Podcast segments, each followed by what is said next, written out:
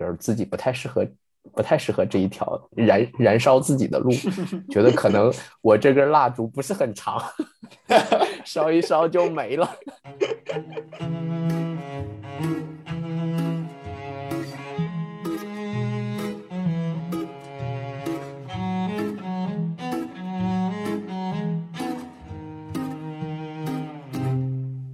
在这个世界里寻找着你的梦想，你问我梦想在哪里？我还年轻，我还年轻。他们都说我们把理想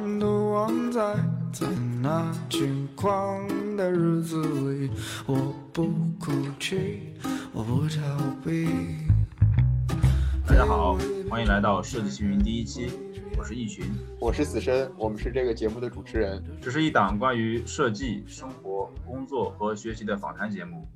我们每期会邀请行业中做着有趣事情的普通人，来一起聊聊他们的经历。本期我们有幸请来了浩辰做本次分享，一起聊聊建筑师的日常。首先介绍一下浩辰，浩辰本科毕业于同济大学的建筑系。是最早一批同济实验班，也就是大师班的学生。本科毕业后，他在上海的一家明星事务所工作了将近五年多的时间。在这期间呢，他做了很多的实践项目。在工作期间，他展现了他的学霸特质，一年内便通过了一级注册建筑师的九门考试。然后在二零二零年的申请季，他申请到了哈佛大学的建筑二项目，现在已经是读完了第一个学期。那么我们就先来聊一聊关于浩辰的哈佛生活。目前呢，哈佛大学是在上网课。那么，请浩辰来讲一讲目前的这个远程上课的这个体验，你觉得还习惯吗？呃，远程上课其实我还挺纠结的，就是 怎么怎么怎么说呢？课业负担好像少了很多，然后呢，又又可以开小差。不想听的时候，同时做自己的事情，就所以网课是是这种让你又又爱又恨的嘛。就是呃，另另外一种说说你感觉天天坐在家里面，然后对着两块屏幕，好像看见很多人，然后其实大部分交流都是跟中国人发微信，跟跟外国人也也也也没什么关系，也没什么聊的。然后，但另外一方面就是说，这网课的好处就是其实时间是变多了。然后又又不用做模型，就是建筑学那几项讨讨人厌的工作都不用做。然后我觉得网课主要就是这种状态，就是就是即便是现呃明年如果是过去的话，我希望呃设计课还可以网课，这样就不用做模型，其他的课可以 可以上呃上上那个线下的课，很好的。所以所以比如说。你在上网课的时候，你会觉得老师因为网课把很多要求变降低了吗？或者怎样？我觉得倒也不是，呃，一方面可能也是的，就是他们可能在心理预期上面是是有降低的，无论是在工作量啊什么这方面。再有一方面就是，呃，你你看不见别人东西的时候，你你对自己的预期也会降低的。对对对，我觉得这个是是这样的，对。对你，你看不见同学，你不知道他们在干嘛，所以你也无所谓，在 自自己的进度，你就呃就按照自己的节奏去走好。但当然，另外一方面，好像去年的设计课的老师也是那种，他他也比较啊 leisure 的那种人吧，不知道，就这这反嗯法法国人嘛，他也不喜欢很大的工作量的，所以好像一直有一个美国同学就很担心呃组里面工作量的问题嘛。然后老法国老头一直在安慰他，说没关系，没关系，我们最后就只要这几张图，一晚上就能画完的。然后，哇，那你感觉是选了一个非常有意思的 studio？因为我觉得我当时在 GSD 的时候，特别严重的一点就是因为大家都在学校里，而且大家都坐在同一个空间里，所以就特别明显能感觉到，如果别人做了很多东西，你就会很焦虑，你就会也要做上很多，就是差不多的工作量。所以这个有的时候其实是会让大家就是在工作上更加拼，然后更加互相竞争的一个，所以会搞得很累什么的。那这样看起来，网课确实还是非常非常平易近人的。但但我觉得另外一方面也跟心态有关吧。我记得好像当年赵阳就采访赵阳的时候，我看过他一篇访谈。他说，呃，因为因为他在张科那边也工作了很多年，才去了 GSD 嘛，也是跟我差不多的啊，二二二十八、二十七这样的呃年龄到的 GSD，所以他他心态已经变化了，就是就是你工作过的人，你就对呃设计工作当中的一部分内容，你你不太感兴趣的，实际上。就是呃，你你比如说呃，在表现上啊，或者是就是抠特别多的细节的一些问题的时候，因为因为你自己操操作过设计，你知道流程是怎么样子的，然后一个两个月的设计你做到什么程度是 OK 的，然后把一大部分的那个工作量。摘掉之后呢，你你你其实就是心心态就会变化成就是还还好，就我不我也不不会做那么多的事情。所以你觉得，比如说，因为你工作过，你会就再来上设计课，你会觉得跟本科的时候的心态会有很大差别吗？比如说，你就会不再特别跟别人比较，然后你会有一个自己的进度，或者说一个自己衡量自己的一个标准。会有，就主主要是会有你你关注的点嘛，就是。呃，因因为很多时候，呃，你你可能会被老师牵着鼻子走嘛，然后那个你你你做很多东西的时候，就会呃出现一种状况，就是说，就是你比如说我们原来在本科的时候，就是其实很多时候老师尤尤其是那种呃不动手的老师，就是光说的老师，他给你的建议其实大多数时间都是很散的嘛，就是很很容易就给你指一条瞎路，然后那。你你狂奔试一试，他觉得又不是那么回事儿，然后然后再再往回调，就是，但是工作之后的心态，嗯，其实可能也跟前事务所的老板的工作状态有关吧。前事务所的老板的工作状态，一般情况也也都是他是那种稳步推进的，然后一个大的决定做完了之后再做下一个决定，然后一个一个一个一个一个这样做下来，他是他的设计是做的相对比较系统的。没有那么多的那种花招，或者是中途大转变，他不会做。对，中途翻方案之类的。对，嗯，所以，所以，所以，所以，其实我我做设计课，大部分的工作量都在前期，就是刚开始的时候，可能工作量大一点，然后做到后面的话，就是就是我我反正是不改，一一路做下去。嗯，要不索性你讲一下你。的设计课，因为你们当时设计课答辩的时候呢，我也去旁听了，然后呢，那个题目包括那个成果呢，我觉得也都还蛮有意思。呃，能不能简单讲一下，就是你具体在这个课中有一些怎样的有意思的感受或者说体验，包括你对老师的这种评价？我们这回上课的老师是一个法国老师嘛，他他叫 Eric，然后呢，他呃。我其实对他并不是特别了解，只是当时从就是呃从选课的角度上来讲，一个是说呃法国人的那个大的方向上面的认知，一一呃一一个是前前些年这些什么呃 La Catane de Vassal 这些事务所也很流行嘛，然后另另外一方面就是。呃，法国建筑在这些年探讨的这些问题，呃，建筑界也比较关注嘛。尤其是中国建筑界，像一批设计师，尤其是像钱老板这种设计师，可能相对会关注。呃，法国人的呃这些设计，另另外一个就是他他不用做模型。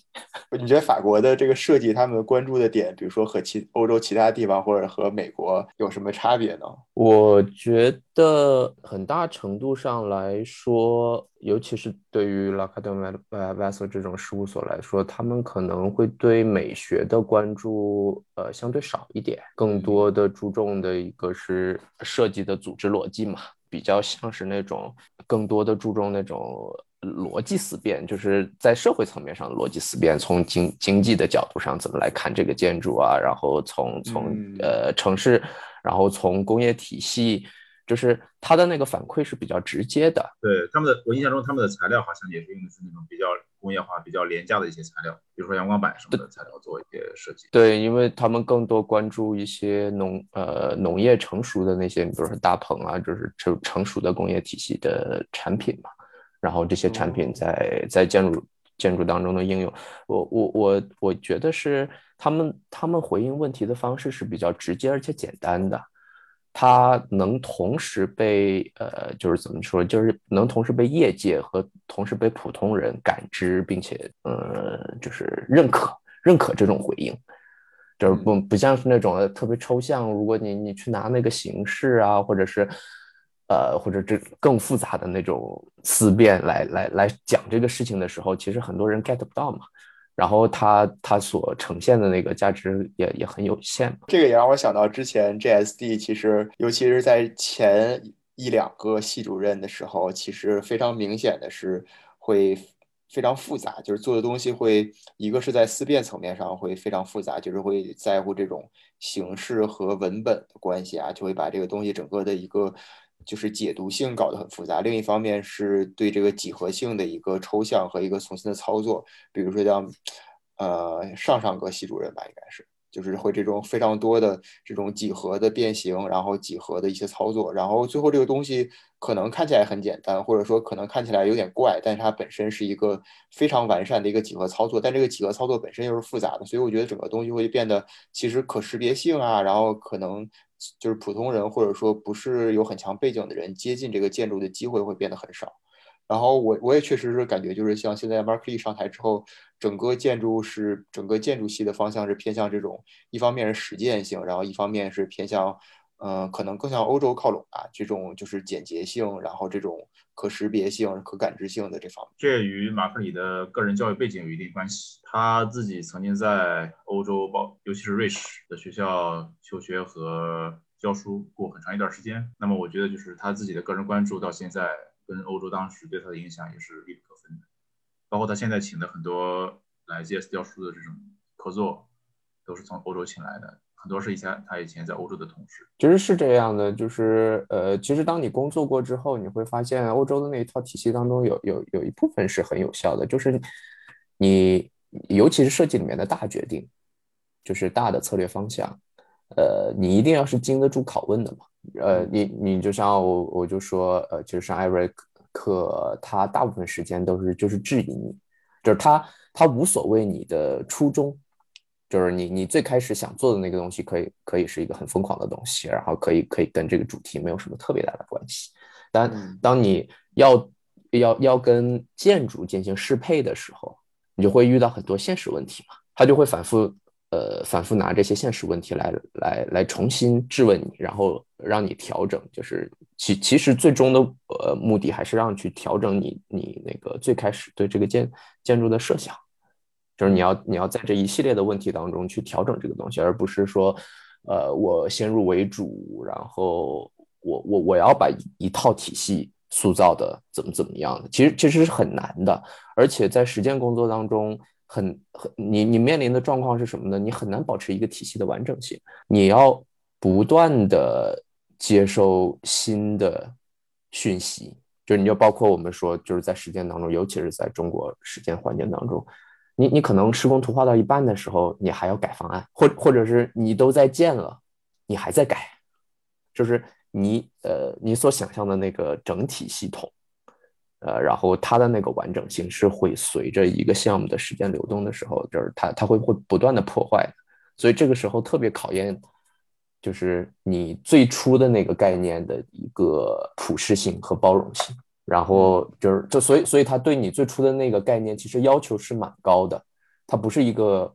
呃你随便做什么事情都可以的，因为你很多时候你你如果最开始的那个策略特别随便的话，你会呃面临后面。特别特别多的问题，你一个问题都解决不掉，你就不要说呃，就是光成为一个成立的方案都特呃特别别扭的话，那你就不要说，就是你后面还要接受一系列的改动，就是你那个体系承受不了。嗯，对，这个确实是，就因为比如说一开始你很多东西没有想好，然后后来不停的有人让你改的时候，其实你自己也会觉得这个东西改动的余地很大，然后你就会开始各种调啊，各种。翻东西啊，我觉得这个确实，因为我工作之后也是有这个感觉，就很多时候真正出出出状况的是你最开始没想好的东西。其实你真正想好了，很多时候你会不改，或者说你会有一个改的方向，就会好很多。对，然后其次是就是在工作当中感受到，就是一个人的设计不是，就是一个人的设计能力其实并不体现在那种就是一条路走到黑的设计能力。我怎么说这件事情呢？就是钱老板给我的最大感受是说，就是我我如果有的时候就是在后期，呃，或者遇到一些条件变动的时候，我是很被动的，就是很被动的改设计，然后那个设计会被改的乱七八糟。尤其是其实就相当于是业主给你给你提了新的要求啊，或者是什么的，就是你你被动的改设计的时候是会改的很乱的，然后最后那整个设计全都垮掉，就是。呃，有经验的设计师或者是比较好的设计师，他的那个方案是能改出来的。他越改越好，他他新的条件进去了之后，然后他出现的那个东西比他最开始设想的那个东西还要好。我觉得往往是这种状态。我我觉得可能翻翻过来讲的话，Eric 是这种人，所以他对你你最开始的那个东西不是特别的关注，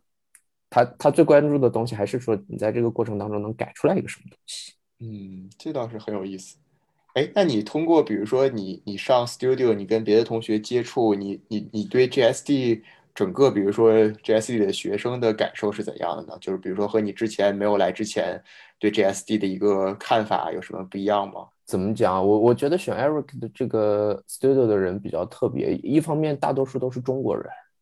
哦。就是你你能见到的外国人并不多，我我能看到的外面的 studio 就是去去去看一些他们挂在那个网上最终的成品嘛。嗯，但是怎么讲，我估计还是还是因为 studio 的那个差异吧，在在里面，大大家还是看起来目标还是蛮不一样的。总体上来讲呢，我觉得可能和我一个类型的人并不是特别多，我觉得大部分人还是。就是因因为我从来都不是一个就是呃做表现啊什么就是这些方面特别擅长的人，嗯，所以所以对对于我来讲，我呃我认可的我的工作里面还是要就是它作为一个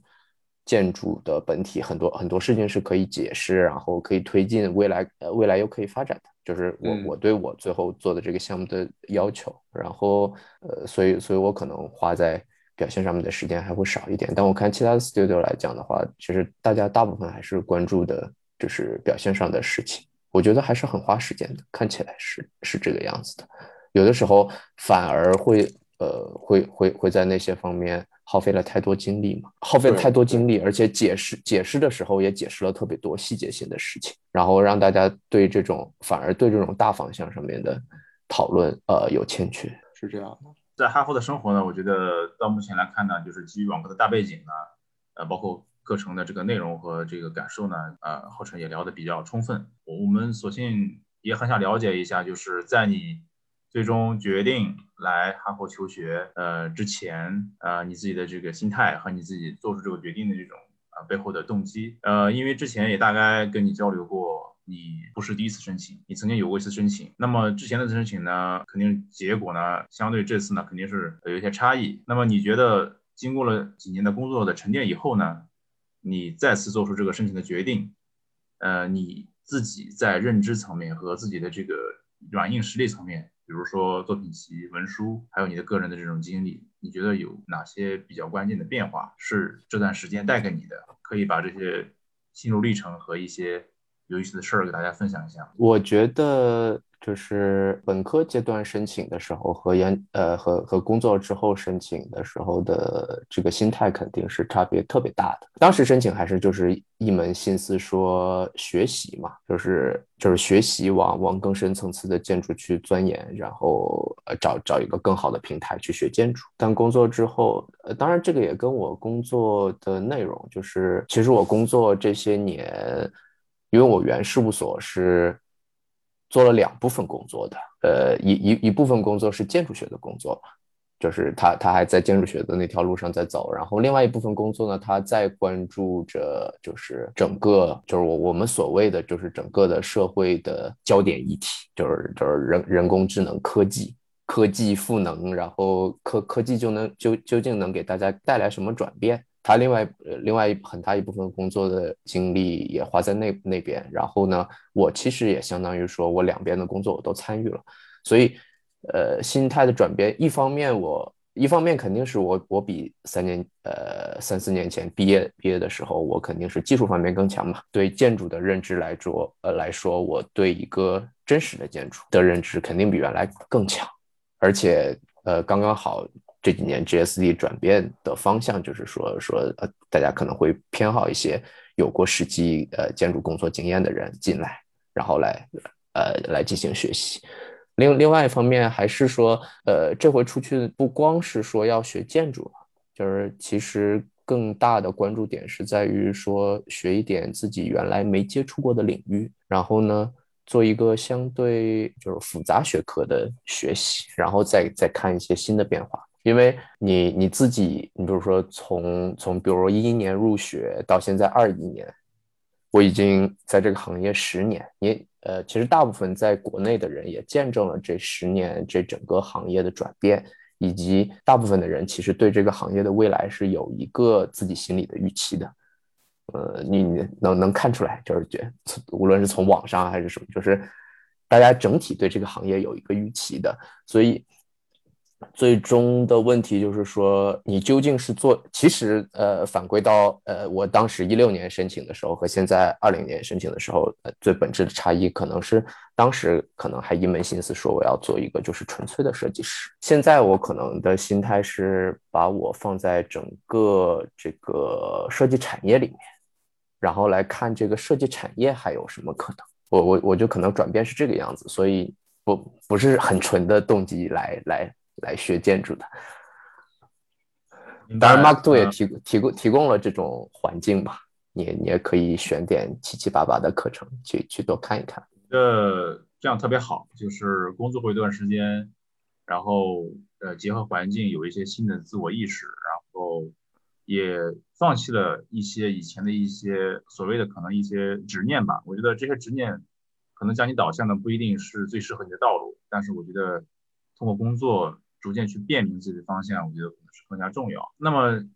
那既然我们聊到了工作，那么索性我们就展开聊一聊这个国内的这个金融师的实践的这个情况，因为大这也是这些年大家都一直在探讨的一个问题。因为我们几个人都有国内的这种工作经验，呃，大家对很多问题的看法和体会可能或许有些共鸣。呃，一个最基本的问题，我其实很好奇，因为你的实践时间是比较长的，而且你有一个职业资格。那么你怎么看待这个国内的这个整个建筑市场的这个发展？因为我之前觉得呢，读过你一篇文章，你讲的是这个国产事务所背后的一些情况，大家不了解的东西。呃，网上呢反响也比较大。呃，你能否就这个这篇文章的一些观点呢，谈谈你对当下国内建筑市场的一些看法？我觉得这个怎么讲？其实那篇文章。不是写给呃普世意义上所有的就是建筑学人，就是学建筑学的人的，就是因为那篇文章大部分就是大概率是写给那些有着比较好的那个背景，对对建筑行业有比较高的期待的人，就是因因为因为大家自己比较清楚嘛，就是我们这个行业，尤其是现在整个东亚设计的现状，就是你去看欧洲人肯定不会到美国人去学建筑的。呃，不会到美国学建筑，或者很少，因为他们自己也不缺学校。美国人其实学建筑的人也不是很特别多，所以其实你看，大部分在在美国学校读书的人，呃，韩国、日本，然后那个泰国、印度、中国人，就是其其实都是东亚。它它是一个什么问题呢？就是说，其实我们的设计市场很大，但是设计师就是好的设计师并不多。然后，所以，所以，所以大家都一一股脑的冲去去学，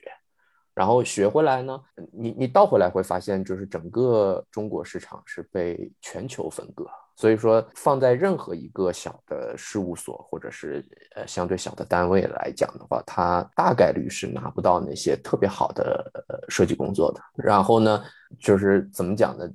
呃，你你看这些小事务所吧。因为因为我我主要是在事务所工作，所以我很难评价大院的工作。就是对于这些事务所来讲，你就可以看出来为什么说很多事务所，就包括得主，他的他他手底下的人流动都特别强，就是因为实际上大概率你也做不到什么特别好的东西。其实那篇文章主要主要要说的就是这个事情，就是你你当看看这些国内的先锋事务所，或者是相对好一点的那个事务所，它它的大部分工作的时候，其实它展现给你的真的是冰山一角，它背后的那个工作逻辑其实跟大院没有什么特别大的差距，就是它它的产量并不低，而且它呃小事务所做的工作可能要比大院的工作要更复杂。就是呃，因因为可能有的时候会涉及到一些人情项目啊，然后涉及到一些那种呃边边角角的关系项目，它可能因为因为大院大院讲求利润嘛，小事务所不讲求利润的，所以很多时候会会会做一些那种事。你像对于我来讲，我甚至做过三十平米的，就是社区门房改造，然后做过什么就是。郊野公园里面的一条廊子，就是你你你你可以想象，就是你真实真实在做这些工作的时候，其实大部分都是这样的工作。就是哪怕我说我在我在阿克米星将近四年的时间，我都不敢说我有摊上一个真正意义上阿克米星在在这四呃四五年的时间内一个特别好的项目是归我做的，没有的。然后在在这样一个时间段里面，一个事务所可能也就产生了一到两件好的作品。所以，所以最后来说，一个事务所二十个设计师，两年的时间，大家可以想想，平均平均对于我们来讲，一个设计师一年要做六到七个项目，就是这整个事务所这四年间要做多少个项目，然后出那么一两个精品。这是对于大呃大部分人来讲的话，就是那个精品跟你都没有关系。你有没有觉得这个与现在这个日益明确和精细化的设计师的职能分配有关系？比如说，以前我们会想，这个建筑师是完整的，那么你从方案前期概念到投标轮完，一直到深化和施工，你可能会控制所有事情，因为之前项目也多，时间也会多，呃，周转也快。那么现在呢，我们项目进度放缓，项目量减少的时候，建筑师的职能可以出现一些侧重。包括很多这种设计单位，他会有意识的培养一些建筑师，或者很多单位去让大家都去专门 focus 关注一部分，比如说我只做前期创意部分，然后有的人就可能就一直做深化和施工图。你觉得有没有一定程度上这种事情也是大的环境下的一种影响？呃，对于我们事务所来讲的话，这种问题不太存在，因为我们基本上是全周期。然后就是，嗯，对，对于我们来讲，它最最有效，尤其是像像我们这种事务所是不专门养那个画做后期的人嘛，所以每个人都要做后期。当当然，我们的后期力量也不够强，这这是普遍所有小事务所的弱势的地方，就是因为你不够专业，你在各个层面上都不专业。但你你从某一个就是你你团队里面的建筑师拿出来的话，他他可以打一片人，就是他他的工作量也很大，然后他覆盖的周期，呃，他工作的那个呃穿插各个阶段的能力也很强。这这个就是属于个人选择。当然，你你如果进大院说说我要提升某一个技能的时候，那那那个我觉得那个训练强度肯定是很强很大的嘛。你在某一个阶段肯定会把这个东西呃攻得很好。但是另外一方面，其实我觉得大部分呃，尤其是从呃相对比较好的学校出来的呃设计师，可能更更多都愿意做那个全周期的设计师，然后去去到这些呃小事务所，然后去去做这些全周期的事情。但是你你说这个精细化工作对于设计市场，但我觉我觉得未来肯定还是这个样子嘛，小事务所也需要花花一些时间去培养他的能力嘛。就是他，他逐渐，因为你很多东西，你呃，你你就算是学，你就像我老板，我他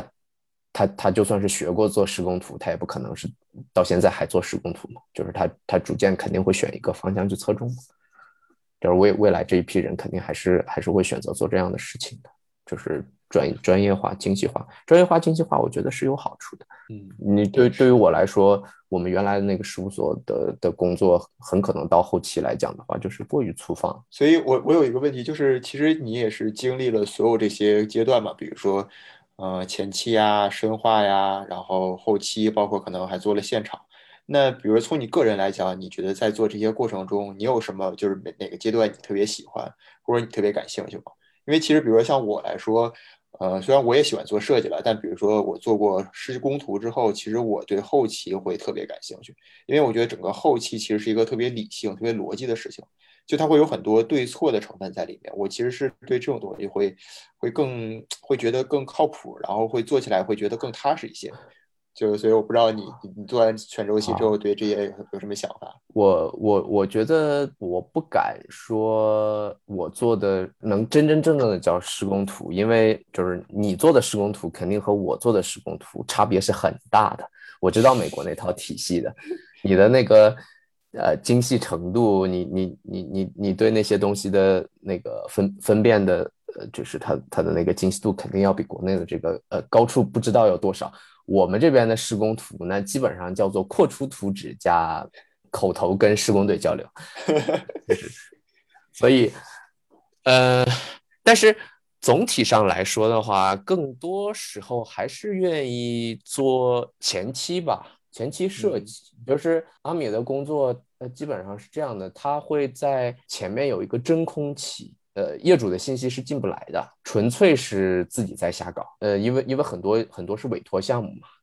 业主本身对那个设计的要求没有啊，没有没有说就是就是他不是那种很专业的业主。我们我们知道，就是市场里面有两种业主，一种是非常不专业的业主，一种是非常专业的业主。非常专业的业主就会压得你透不过气，他把所有的那个条件全都设给你，最后让你你设计什么都做不了。然后非常不专业的业主呢，就是对于他来讲，他他只关心指标，只关心能多做出来多少房间，除此以外的设计全部都放放给你。我这边呢，呃，确实也是，就是钱老板偏爱呢，就是他经常会把这种委托项目丢给我，所以说我基本上会有一个真空期的时间，就是业主没有任何意见，我们就是纯粹就这个最基本的这这些条件进行讨论来做设计。然后这种时候呢，你又是只跟设计人员交流嘛，你你只用跟老板交流，然后你你们只用讨论设计，这这种时候其实是单纯愉快的做设计。后后期的时候呢，其实大部分就是是说你会陷入到一种，就是呃，我觉得你。你们可能不太会遇到这种事，呃，不是你的一群可能会遇到。我觉得，呃，自身不太会遇到。就是说，中国整个设计界面临的一个问题，就是前期所有的过程都不达标，就是所有的事情我都放到施工图来做。那个消防啊，你是说这些是吗？这些就是包括一些细节上的问题，全都放在施工图。你比如说一些装修的细节啊，然后。这个各各个边边边角角处理的细节，或者它这些就是大构造上实现的可能性，这些东西都推到很后面的。对于我们这些事务所来讲，它的那个扩出是很弱的。它那个逻辑是什么呢？就是一种保护手段嘛，经常被业主骗。大部分项目方案做完了，扩出做完了，黄了。所以出于事务所出于保护呢，我前面我就少做一些事情。老板也是这个样子的，呃，设计创业做好了，我我我这摊工作我就先撂在这儿，我我不敢投入太多的时间，我要保证这整个流程要推进下去了，后面我再把这这批工作捡起来再做，就基本上是这个逻辑。所以，所以你会发现，就是施工图的时候，做施工图的时候，其实是是我对于我们这种公司来讲，就是设计量最大的时候。你是说后期做的东西是很精确的，我们做施工图的时候面临的是巨大的不确定性。就是，其实前面什么都没定，一个做法都没有，然后突然一下你就要把它画成施工图，所以那个施工图你就一直在改，一直在改，然后始终画不深，就是是这个样子。然后到最后的时候，其实我为什么说小事务所？我觉得这可能也是小事务所普遍的呃一个现象，就是就是因为你你后期的改动量特别大，对那些细节的调整。特别多的时候，你是没有时间和精力去把每一个细节都管控好的。其实有的时候还不如就是大设计院参考一下标准图集。很多时候就是你那些地方都没考虑到，你最后做出来的时候连标准图集都不如。嗯，对，确实会这样。对，在美国其实它是这么几个阶段吧，就是先是概念设计，然后呃初步设计，然后扩出设计，然后。然后就是相当于做施工图，然后最后是场地协调。所以基本上你在做完概念设计之后，其实所有这些厂商，然后所有这些材料，然后所有这些施工队都要介入到这个讨论中了。所以相当于从你的初步设计开始的时候，其实你已经在开始和这些单位或者说这些顾问进行对接了。那这个就会把后面的很多工作都放到前面来做，就会好很多。其实，对，然后。那就很不一样嘛，你你看看，我我我问一下，你们一个，你比如说一个扩出设计加一个施工图设计，一一个一万平方米左右的房子，我不知道你们做不做这么小的房子，就是你们大概要做多长时间？嗯，我觉得我们全周期基本是要一年，基本是要对，就是这个还是建立在整个项目都是运转，比如说在哪个阶段之后没有停。的话是按照，就相当于所有人的工作量是按照一年来算。但比如说中间停了三个月，那这三个月其他就是所有的这些工作人员可以去做别的项目，但是这个项目的时间就会就会先撂在这儿。呃，你翻过来，像对于我们事务所，当然当然有一些事务所，你像大使啊，他们的工作模式还是比较专业的嘛，就是还还还还是相对就是因为他的话语权也比较强，然后所以他的那个工作推进是比较稳步的。对于我们来讲，我们大部分时间都是配合业主的。呃，疯狂的盖房子目标，基本上我们事务所设计基本上一个月到四十五天，初步设计结束，呃，就是那个概念设计结束。哇塞！然后呢，基本上三十天，所谓的扩出，如果有扩出的话，三十天，然后呢就开始画施工图。所以我们基本上大部分时间的状态是说，施工图没开始画，呃，没画完，甚至还在审图当中。施工队已经进场，你你就想我我我盖的第一个房子大概是年后二月份嘛，二月中的时候我们接到的设计任务，五月份施工队就进场了，十月份房子已经盖完了，就是我们呃这差差不多是一个六千平方米的房子，然后设计师只有我一个人。就是你想，基基本上就是这个节奏。我们是没有时间，我们其实我们大部分时间是边画图边补图，然后一张一张往往工地去送的。我们是是是是这种工作状态。刚开始施工的时候，只有基本图纸，施工队只能进场地里面去弹线，然后后面的工作他什么都不知道，我们一点一点补给他们，然后施工队一点一点知道他们到底要做一件什么事情，所以。所以有的时候，我觉得我们和施工队配合也也蛮痛苦，施工队和我们这种设计单位配合也挺痛苦的。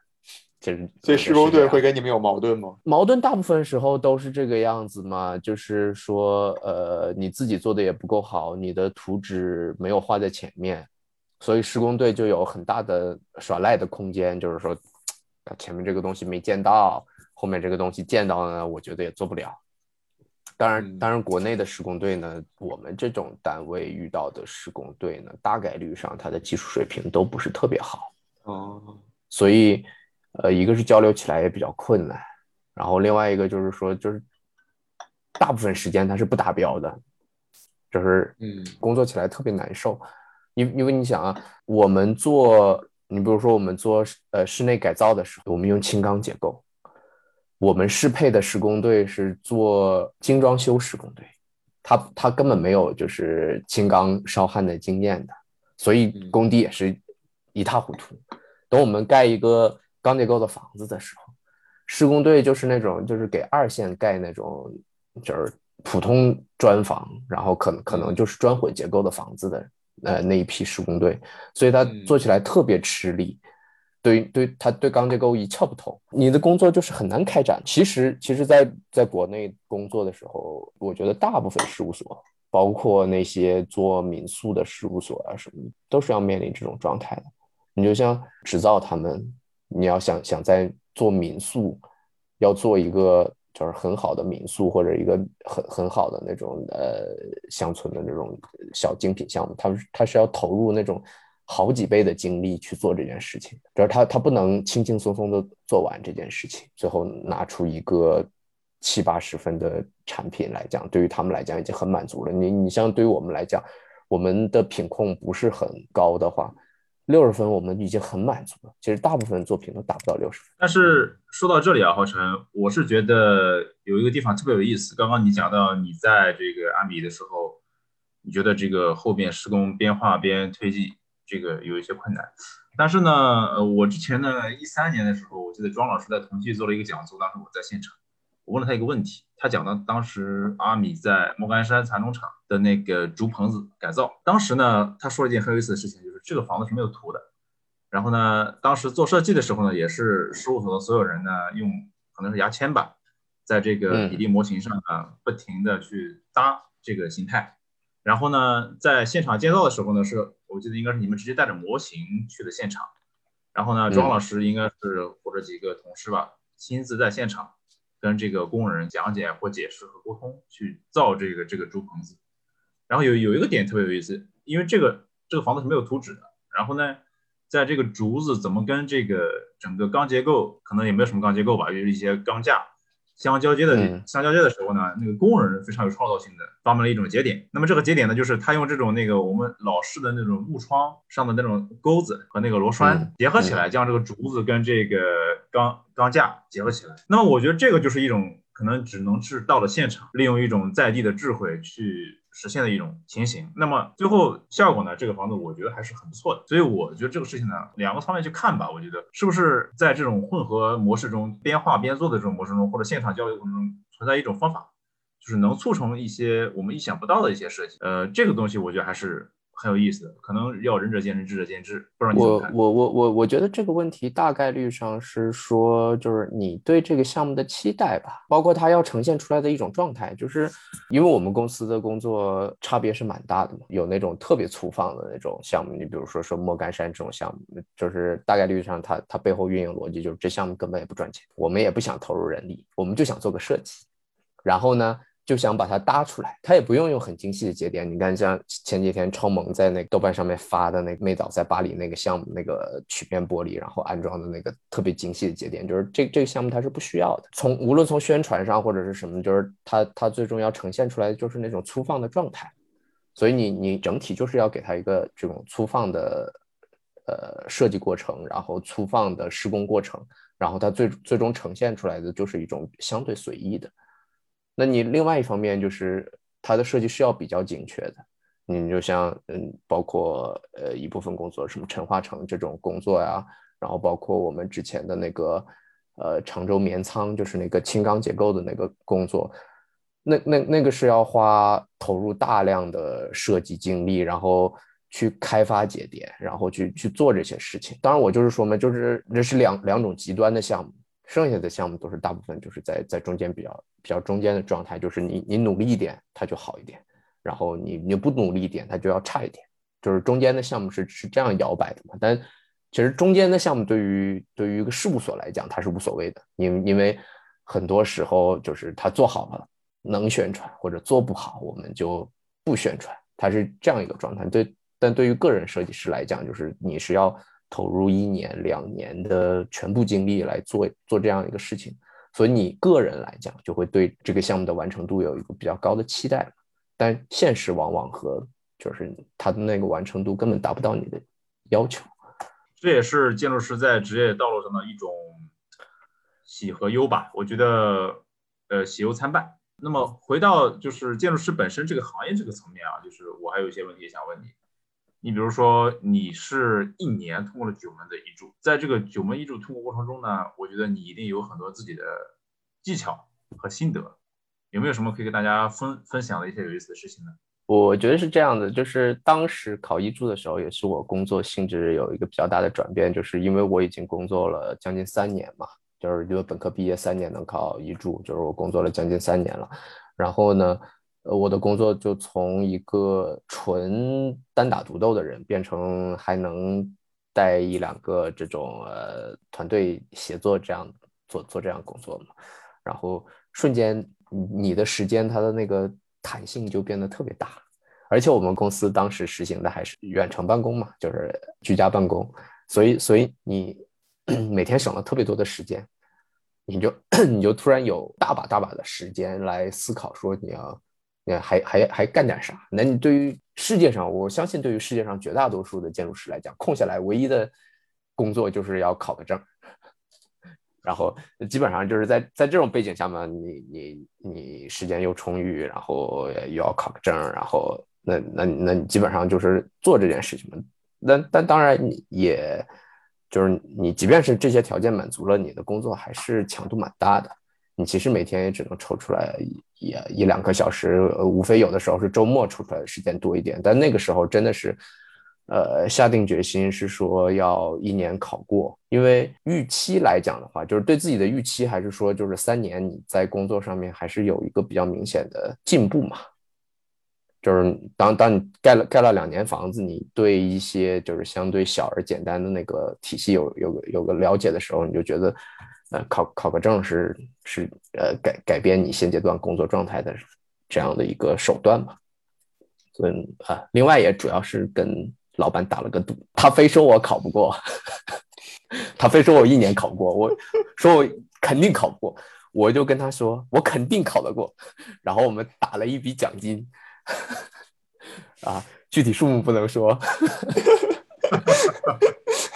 从此实现人生财富自由，就是为为了这笔奖金，所以所以也是拼了老命的去学，那还是很不错。首先，这个真的是祝贺，因为我自己呢也非常羡慕你。我当时因为也是在拼工作的过程中呢，在准备出国，所以我就我是对自己说的是，我放弃艺术的准备，我全力去准备英语啊，包括其他的一些作品集啊，所以我是做了这样的一个决定。那么现在就是。回过头来看呢，就是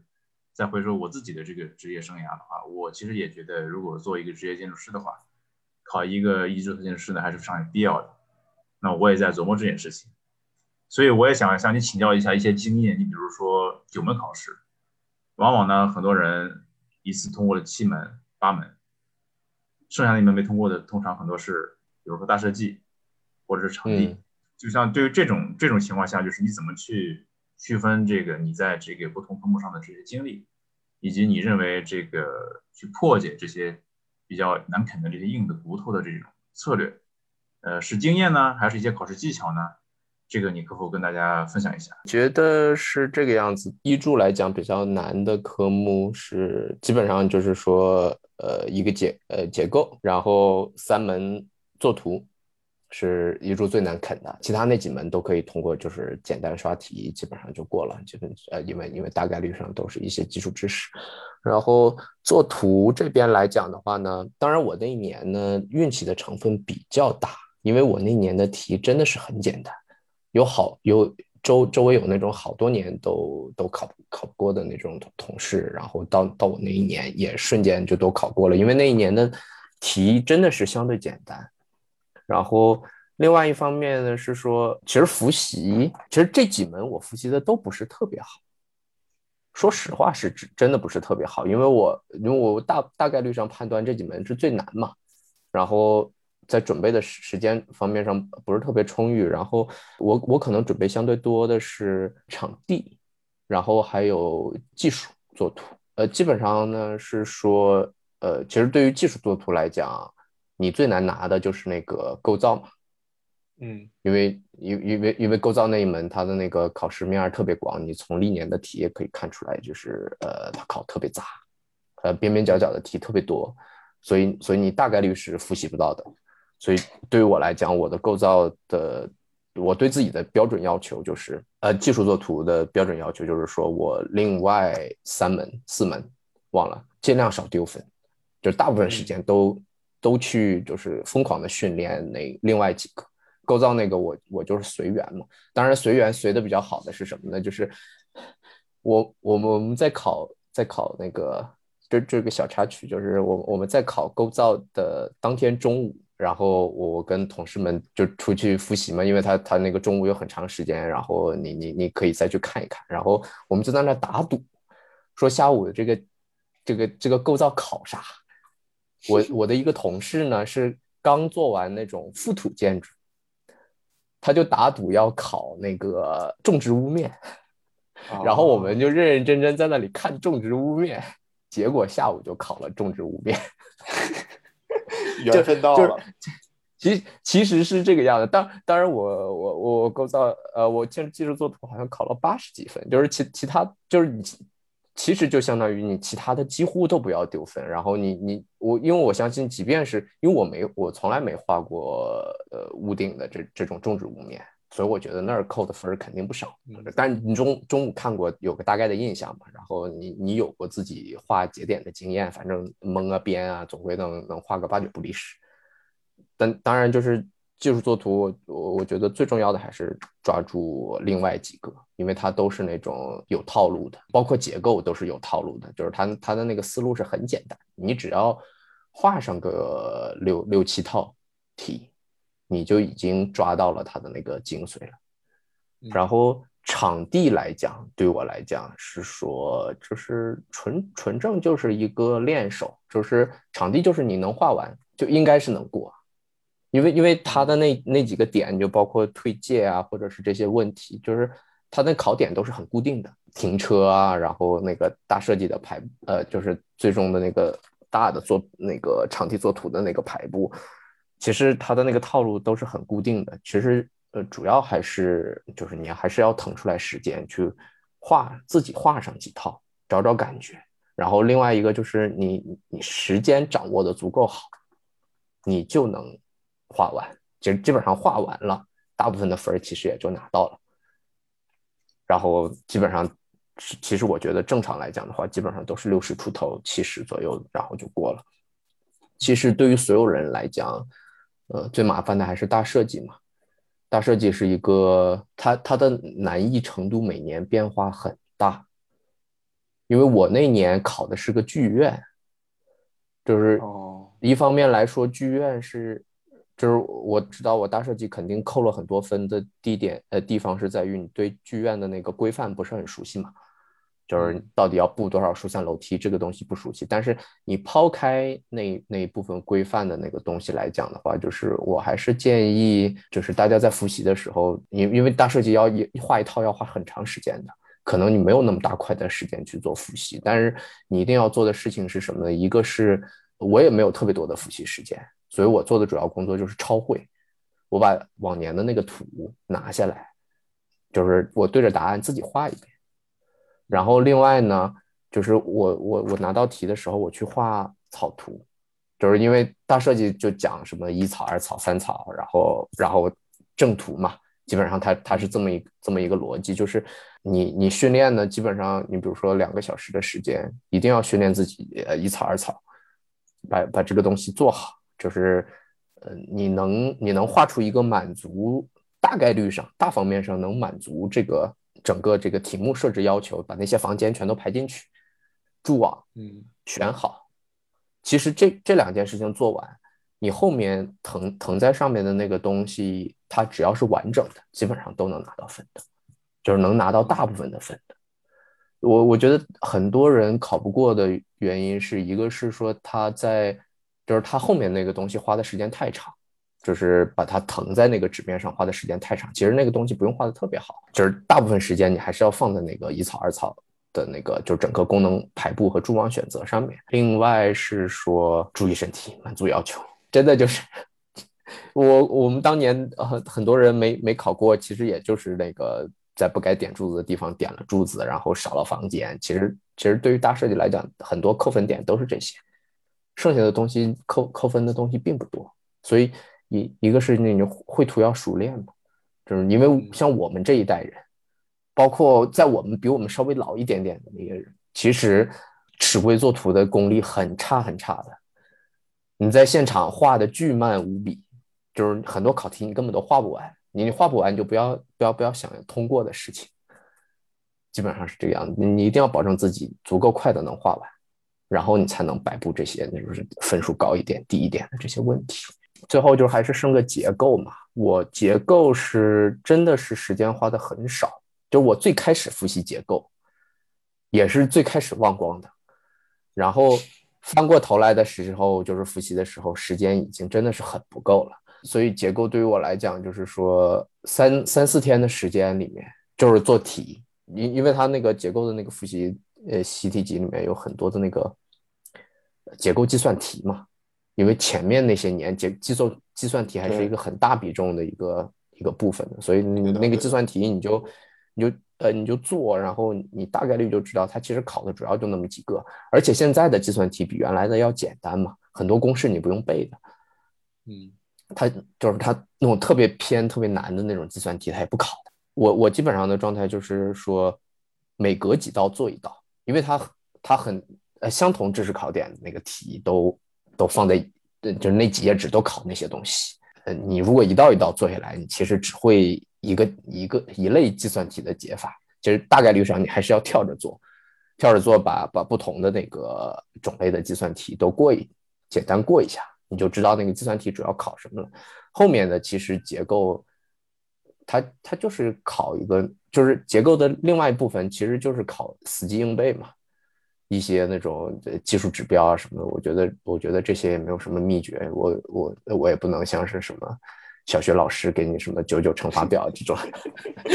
这这种秘诀是真的没有。那基本上就是就是跟另外五门的那个考试是差不多的。但我觉得。其实总的总体的呃，要给大家的建议还是是说，呃，一个是你要看那个各个复习书的前言，它还是会告诉你就是哪些章节考得多，哪些章节考得少，所以你有些章节确实是可以跳过不复习的，根本都不用看，因为那些章节考题出的概率并不高。嗯，然后另外一个就是摆不好时间，呃，相对相对给那个呃其他的科目留一点。因为真的是你很多科你你也不用指望考分数特别高嘛，你就是蒙过嘛。然后其其实就是你你你广撒网，然后多捞点鱼，就是就是这个样子。你运运气好，碰上碰上某年考的比较简单，你就真的就是一网打尽。这样听起来，其实浩辰还我觉得你还是准备的比较充分，也不是像你说的，只是因为呃考试简单。我觉得你确实还是准备了很多的。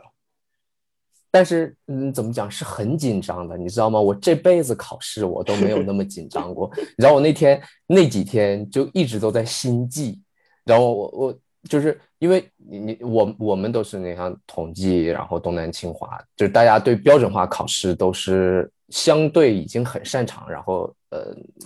考过很多试嘛，但我真的从来没有过这种感觉。我就是在考一注的时候睡不着，我比我高考还要紧张。就是你能考九十分还是考九十五分，这个不是由你能决定的，所以你也不用担心那个考卷到底要出什么。当当你是考。五十九分还是六十一分的时候，那个人是真的很紧张。我我突然一下就是体会到了，就是啊，学渣真的不是很好当，就是真的你在及格线上下的时候，人人啊紧张的要死，疯狂的担心明天不会考那个吧，又不会考那个吧，然后哪哪个自己这个又忘了，然后我那几天就是晚晚上睡觉的时候，那个心都嘣嘣嘣嘣嘣一直在跳。真的是这个样子，就是真的是直到大设计完全考完了之后，我整个人才平复下来。哇塞，听起来确实是一场战斗。对，其实我我也是感觉，因为我我就是因为我也在准备美国这边考试，注册考试。我是觉得这种职业考试和之前的，比如说高考啊，有一个特别大的差别，就是高考其实它的知识是闭合的，就是你基本上在高考之前你是复习过所有知识，你对所有东西都有谱。但是这种职业考试很大概率是你在进考场的时候，其实你是放弃了一些知识，你其实只复习了其中的一部分，然后你其实就 somehow 在赌这件事情，就是你复习的这个到底会不会考到，或者说就是这次是不是考这些东西？嗯，所以赌的时候人是很紧张，很紧张。对，对，是的，是的。那你觉得你通过考就是备考和考完这个一注？你觉得对你整个人的这种能力呀，然后做设计啊，或者说当一个建筑师，到底有没有一个真的提升呢？还是它只是一个单纯的考试？谈不上，你就想吧，你一个人就是从我们从学设计到做设计到能做好设计，十年总归有啊。嗯，你你你总不可能指望三个月学一些书面上的知识，然后就能就能做好设计。当当然可能你也对呃规范的有一定的梳理，但大概率上是呃东一榔头西一棒子的这这种梳理，你也很不成体系的。就是你背的那些东西很快就都忘掉，所以你就你就看嘛，大概率上很多大师根本也不过这些考试的。得主，得主。想成为得主就不能考试，对，想成为得主都不用画，我我听说得主好像都没有画过施工图。对，所以说其实就是标标准化考试还主要还是一个名头嘛，而且越来越尤尤其是对于现在近些年来讲，这个名头越来越不值钱嘛。当然我们说就是从无论是从挂靠上来讲，还是这里整个设计大趋势的转变，就是大家大家对这个其实很多公司也不愿意做施施工图的。嗯，就很很多公司都是设计咨询公司，然后其其实也就做下去了。所以对于一个建筑师有没有这一部分的训练啊，或者是什么，呃，我觉得纯属就是大家跟风考个试嘛，也没有说就是真的是对自己职业规划上特别需要。而且你在小事务所，我们事务所一个经典的名言就是，我我们我们拿钱买买的是你的能力，不是你你这张证，就是你你考出来这张证和考不出来这张证跟你。证明你的能力没有没有什么太大的关系，你的能力在平常工作当中已经体现出来。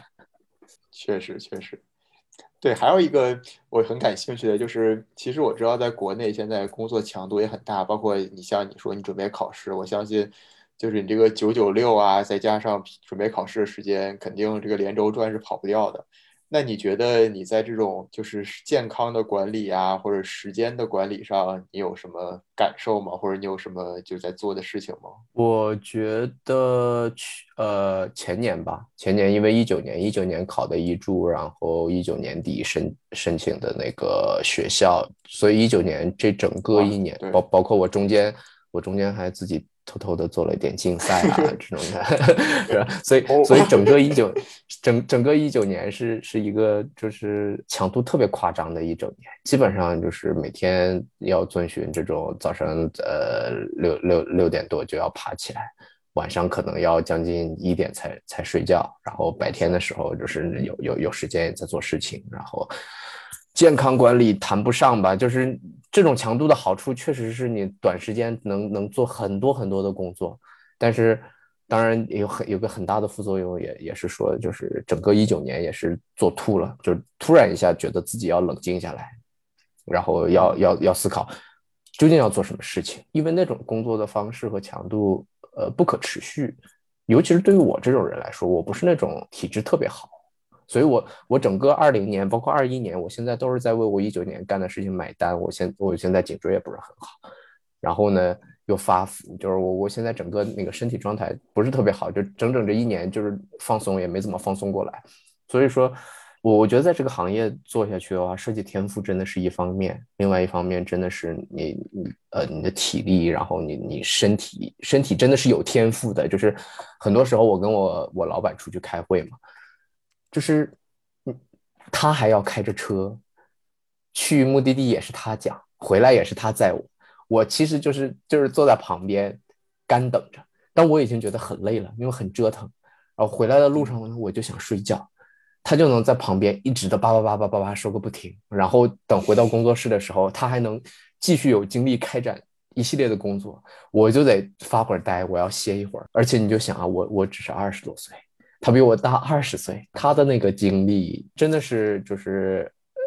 这些人他能做好设计，不光是天赋，呃，不光是设计方面的天赋嘛，真的是有他的那个精力这方面的那个天赋，他他还是能保持随时保持着一种精力充沛的状态。我相信学校里面很多那种什么两两两三点钟、三四点钟回回邮件的老师都是这个样子，我他他们他们大概是大概率上是不需要睡觉的。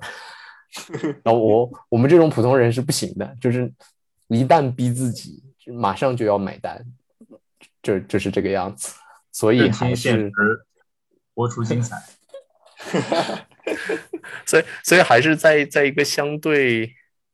在在自己相对可控的一个范围内做事情吧。现在对于大部分人来说，你已经要工作到六十五岁了，大大家突然要很开心。我我们这一代人固定是肯定是要工作到六十五岁了，无无论是男生还是女生，所以你你的你的工作时长已经延长了那么多年。然后你就看吧，现在九零后，包括三十岁上下左右的人，已经一身的毛病了。你怎么可能能就是基本上都是工作了五六年的人，已经一身的毛病了？你要怎么保证自己工作到六十五岁？反反正确实是一个问题吧。我我我现在也也突然这一年也在关注这个，所以所以也是觉得，不能这样做下去了，所以也是出去读书啊，也寻求一点转变吧，就是自己不太适合，不太适合这一条燃燃烧自己的路，觉得可能我这根蜡烛不是很长，烧一烧就没了。我觉得啊，就是建筑师这个行业呢，呃，尤其是目前这种收益啊，还有这个身体啊，以及职业未来发展的愿景，它存在一个性价比。那么就是很多人呢，包括浩辰刚才也聊到，就是结合我们自己的个人情况吧，无论是你的这种理想主义，还是你的激情，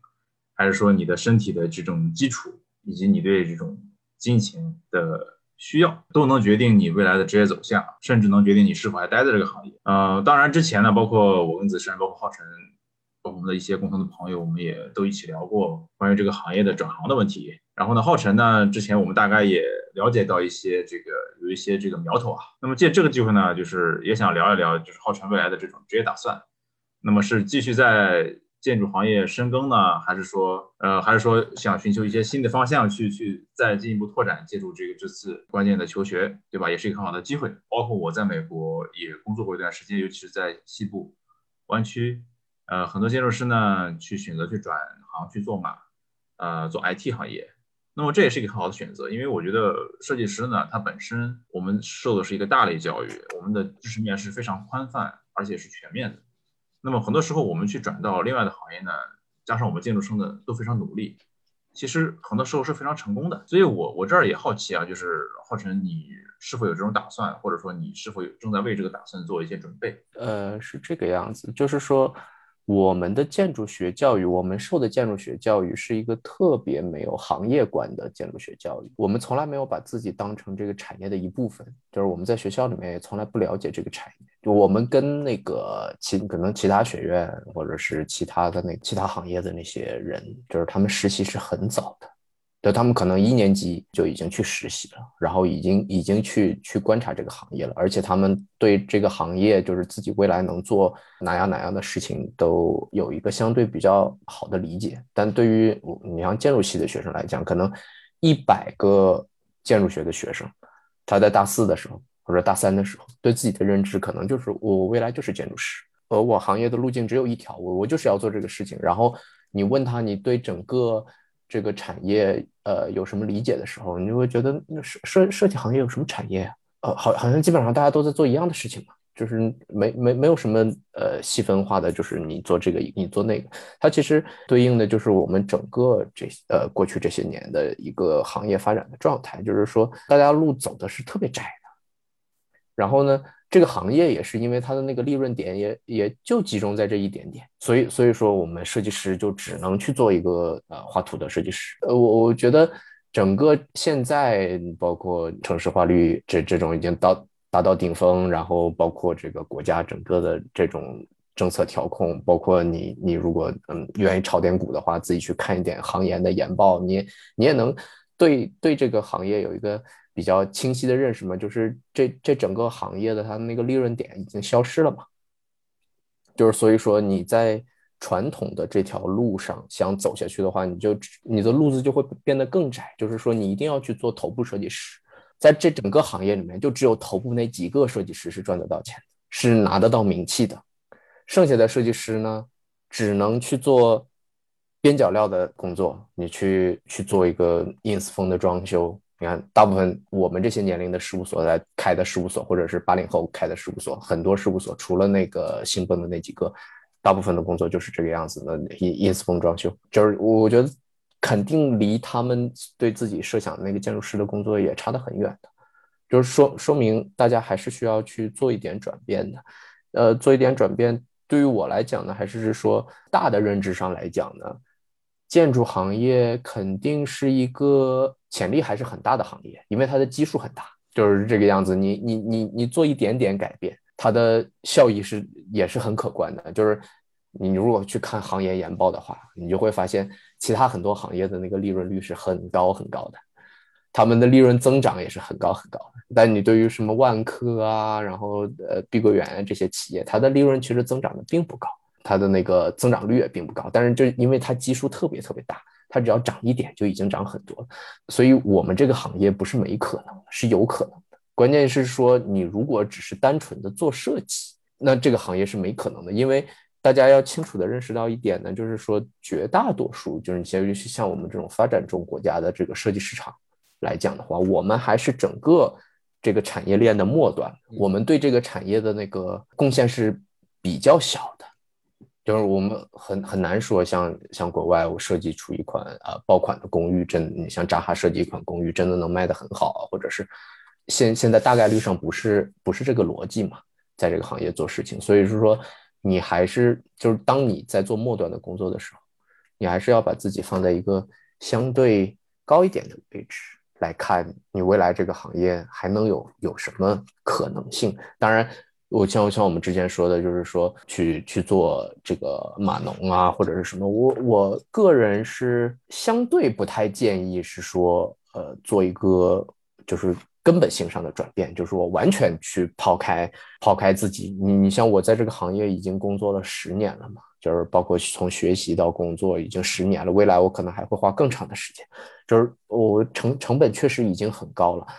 所以说，突然一下让我去做这个纯码农的工作呢，也是不现实的。然后这个工作也不会做特别远，所以对于我来说，我我肯定的是说五五开，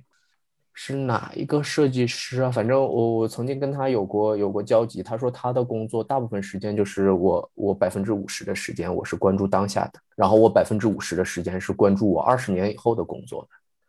因为他觉得，尤其是对于设计行业来讲，就是你你单纯在现在这个时代，你单纯做好自己的工作是做不了二十年的。就是你你你必须要把自己工作前置。建筑行业从来不讨论这个问题嘛，就是说我二十年以后的设计是什么样子的？就我们我们不会不会做这样的设想。我们我们只设想的是我呃我的这个呃设计思路和原来的这些东西有什么样的不同。在形式上，或者是在在逻辑上有什么不同？但我们并不太会关心，是说二十年之后我预测社会会变成什么样子的，然后这个社会的经济增长点是在什么样子的？未来的那个东西和我现在的工作，就是未来的那个东西怎么决定我现在工作的转向？其实我现在想做的事情是这个样子：一方面我要去了解了解那一部分的内容。就是也是要逼逼着自己去了解，因为我不是那种特别未来主义的人，就是我我不是那种呃马斯克式的，就是对对那种科技对对未来特别疯狂的那种人。但是我觉得还是还是逼迫自己去关注嘛，因为你还是要为自己未来的工作做一个提前的规划，你你要对那部分知识有一有一定的掌握。当然你现在你你可能你大概率关注的是科技，你去学科技。当然，你你你可以关注各种其他方面，数媒啊，然后呃乱七八糟新能源啊，就是我我们的这些关注点还是要再稍微多远一点，未来这个设计行业才能发散出去。所以翻翻过来就是说，我们的那个本科的教育，其实我我们经历的，我估计我们经历都是差不多的教育，还是比较本体化的教育，就是其实对于你对那种。呃，相对枝枝杈杈的那种兴趣的培养并不大。其实，其实，其实对于我们自己来讲，就是还是还是说要自己去拓展。而且，尤其是对于我们这种标准化考试考上来的好学生，我们很容易是就是扎在一个特别小的点上面，使劲往里钻。但是有的时候钻到一定程度的时候，那个东西还是需要天赋的嘛。就是你你你钻到一定程度，它是有你你自己本身是有能力缺陷的。这个时候，你还是要稍微退出来一点。然后再再看一看其他的路径的工作，然后再再看一下有没有这种可能性。当然，对于我来讲，现在就是巨大的不确定。读书本来就是一个巨大不确定的事情。当然，我也愿意把自己重新置入到一个不确定的环境当中，就是反正也是补本科的债嘛。就是你本科其实是一个很确定的本科。自己学的就是那件事情，以为自己学好那件事情，真的就可以做好一切事情。这但但你出出来了之后，它不是这个样子。当然，我我还是不建议大家完全放弃，说那个自己这些年学的这些设计啊或者是什么的，还是要在这个基础上再做拓展。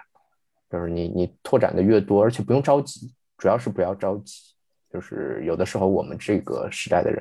就尤其像我们来讲，这确实是有的时候反思一下，也是有点太着急了，就讲赶紧变现。但是还，嗯，其其实主要还是说翻翻回来，还是为为自己未来的十年的工作、二十年的工作有一个相对长远的规划。雷波老师这段说的非常有启发，也是因为呃，对于我来讲，原来自己设想的人生就是说，呃，本科之后考研，就是研究生出国读书，然后回来啊，呃，努努力一生，最终成为一个有名的建筑师。建筑师。但确实，对，但确实是人人生是有很多变化的嘛。你包括你大五的时候，你你你你没有升上最好的学校，然后那个时候我就很随机的，我是很任性的做了做了我要实践的决定的。就是，嗯，因为因为你也不是说不能出去，但是也是一赌气，你就做了一个要做实践的决定。然后其实考考一注也是也是赌气嘛，就是你跟老板老板赌气，然后然后考出来，然后其实就是这一系列的事情做出来了之后，对你心态的影响是很大的。所以所以我就说，一方面我们要有一个长远的规划，但是另外一方面其实也要拥抱。呃，现实生活中的这这种你自己人生路径的这种的不确定性，因为我完全无法想象，就是你你你倒退几年，我我根本无法想象，我要做出说我要关心建筑世界以外的东西。我我我相信各位也是一样的，在本本本科阶段，你再往回倒几年的时候，你你不会有这样的一个认知。是啊，我想到我本科毕业的时候。当时甚至大家觉得去房地产都像是转行了，不太做不再做设计的，觉得很奇怪，为什么不做呢？我们就是应该要继续做这行的。那我想，可能现在本科毕业的人就完全不会有这个想法了，就会觉得可能去房地产甚至还是一个更好的选择，或者说很多人对很多人来说更理想的选择。然后还有人去做，比如说去做产品经理呀，去做一些交互啊等等。我觉得这个其实是一个比较好的现象吧。就是这个行业也逐渐的在变得更开放，不像以前一样就变成一个非常封闭，然后非常内向，甚至有很多的壁垒。比如说，你你是不是学这个行业本科的人？你是不是老八校的？你是不是什么有没有注册建筑师啊？等等这些东西，其实是大家是在建立很多的壁垒，让大家没有办法和外面交流，而且外面的人也没有办法进来。那我觉得，其实随着现在一方面行业不好了，另一方面其实也是大家。开始想别的事情了，可以让这个行业逐渐的和更多别的行业，或者说和更整个社会可以有更多的交流，其实也是一个比较好的事情。呃，我插一句，就是刚刚子春说完这个呢，我想到早些年很早的时候，大概是应该是两千年前后吧。呃，同济现在的建筑系的系主任蔡永杰老师写过一篇文章，我印象特别深，我读了好多遍，叫《大师学徒建筑师》，讲的就是基本上就是我们当下的这个。国内的建筑教育的导向和大家未来的职业职业的选择，很多时候就是我们在学校里被这个价值观塑形成为对大师有诉求的一群学生，但是到了真正实践层面，我们是在满足社会对有建设的需要。其实我们的职业导向是成为一名优秀的职业建筑师，但是呢，实但是现实却是我们是在社区里做出了学徒。因为所有的东西，呃，在学校里学的是跟那个实践是脱节的。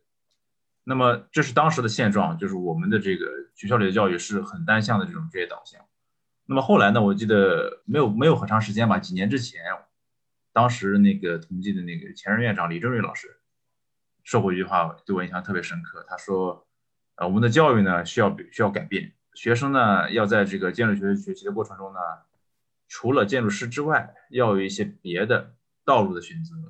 然后教育体系呢也要对他们进行鼓励。他举了一个例子，比如说，如果一个学生想学文学，想成为一个建筑文学家，那么他就是可以在毕业的时候去成为一名建筑的文学家，也不要去在意太多这种收入啊或者其他的事情的问题，做自己最想最喜欢做的事情，而且你离建筑也没也没有很远。我我我我觉得是这个样子的，就是是说，呃，因因为我前一段之间看到的一个推送，我忘了是叫什么的，就是说伯克利的一个就是建筑系的教授，就是就是我们现在平常软软件当中经常说到的那个 object oriented 呃 programming，就是实际上是他最开始创造的，就是他他其实是一个建筑学背景的，然后他他他也做这一方面的研究，就是。但他肯定不是一个特别有名的建筑师，但他的工作是有意义的。呃，他肯定是在在做建筑学的之外，还还对呃，因为伯克利那种环境嘛，他可能也也也是对对这方面的东西感兴趣，所以是完全是可以做这样的事情的。他可能从不同的行业的那种角度，然后再去切入，再去思考的，再去思考那些问题。如果反思的话，我们这一代的教育是挺悲哀的，就是我们是呃很很很多主要还是标准化考试嘛。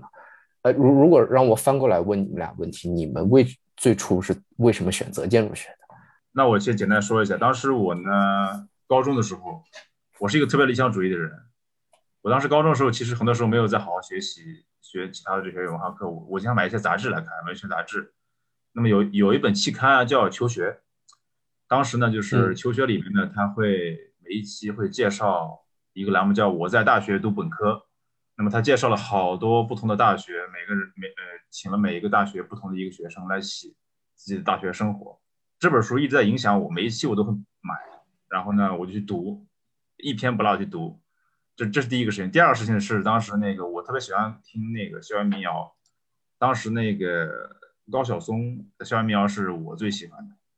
然后呢，他当时描绘了很多这种这种比较青春的这种校园生活。建筑呢，就是在那种情况下满足了我对这种清新的想象。因为其中有一篇文章我印象特别深，是一个重庆大学建筑系的学生在里面写的文章，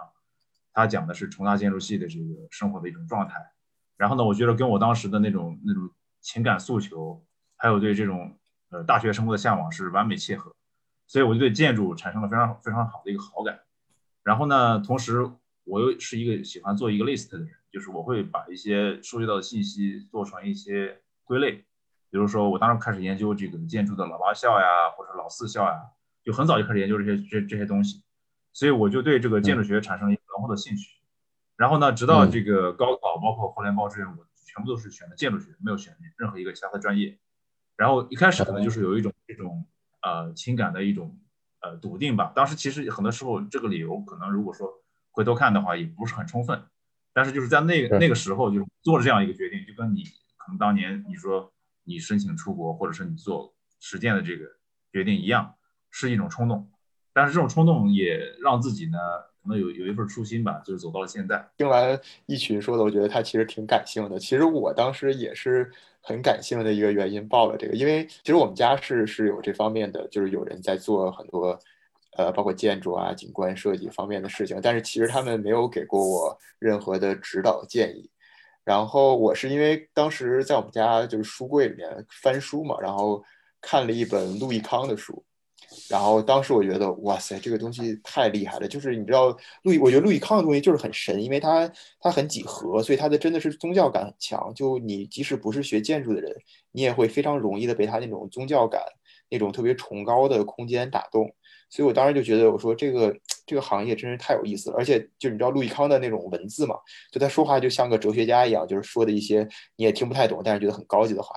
我就觉得哇，太厉害了！说话也特别有逼格，然后做的东西就让人一下进去都能跪了的那种感觉。我说这个行业确实好。然后后来我就是因为这个原因报了建筑。我可能也是这个样子，就是其实就是说对建筑，其实我们就是说从学学开始，呃，学建筑之前对建筑其实光是对建筑了解都不是特别多，然后就不要说对对建筑行业有了解，其实就是凭一个大概的印象。我也我也是这个样子，就是你打开那些专业目录，你一看那些奇奇怪怪的名词，什么机电啊、食品啊，然后什么乱七八糟，听起来就土土的，听起来就是我不要学这个专业，就是满满心拒绝，就觉 觉觉觉得这个不行。然后啊，看着建筑，觉得嗯，好好好好好像能满足 对对自己对自己那种呃。就怎么讲，就是未来未来人生的期待好像是那个样子，而而而且那个时候的建筑学还是说，就是所有的，其其实是很多学校标准化考试学校出来的，就是那个建筑学当时分还分分还是很高的嘛，就是呃，无无无论是从哪哪个层面上都能满足这种虚荣心的。无无论是 虚荣心还是还是对自己未来美好想象，基本上都能满足。就是那那个时候的建筑学就是这样一个一个大概的那种模糊、模模糊糊的样子。但是实际上，就是你后来如果反思的话，就是对于我们来讲，我们那一批人，尤其我们是这种理科的人，其实擅长的东西并不是建筑学。实话讲。就是你你你你擅长的东西还是而而且我关关键为什么就是这这些年建筑学的人这么容易转行，也是因为他其实大概率上的他的那个底子还是在理工科上面，它并不是在一个这种特别就是文科或者是想象力的这种产业上面。对我来讲，还是说就是我我们比较悲哀的就是在在那样一个模糊的年代，在那种考试重压下，你没有没有时间或者没有特别大的精力去了解，就是真正。什么是适合自己？其实，其实对我来讲，我听的大部分周围的学建筑的人，还是一个比较偶然的决定，决定学建筑，然后再来试试自己到底是合适还是不合适嘛。不过我看国外还是很多人在研究生的阶段还是转专业也很多，所以说其实本科阶段如果能选到自真的是自己能做一辈子的行业，也也算是幸运。大部分人还真的是就是没那么幸运的，还是要。慢慢摸索，但是我觉得就是呃，建筑学有一个相对不太好的教育的那个最终最终给学生那个状态，就是建筑学的人特别钻牛角尖，特别容易深信一个东西，绝对不动摇。就是你你你你你放前几年，你就想象你你能想象现在这些小事务小事务所的工作都是做装修吗？你你读建筑的时候，你都觉得哇，装修什么垃圾工作，我怎么可能会和装修？这这种工作摆在一起，我是建筑师，但是你你实际上你你还是要面临这种转变嘛，就是所以说还是要在学建筑的时候，还是要保持自己的那种开放的状态。学建筑是很容易有人让形成单一价值观，但这个东西确实是要。就是自己是要随时警惕的，无论什么时候都要警惕自己这种就是特别单一的价值观。图不好看就不是好好方词，然后呃这个东西就是要这么做，那个东西就要那么做。理理论这么说，就是就是应该这个样子。就是我觉得整个建筑学还是要还是要倒倒退回到一个就是相对开放的状态会比较好。我同意，就是我觉得，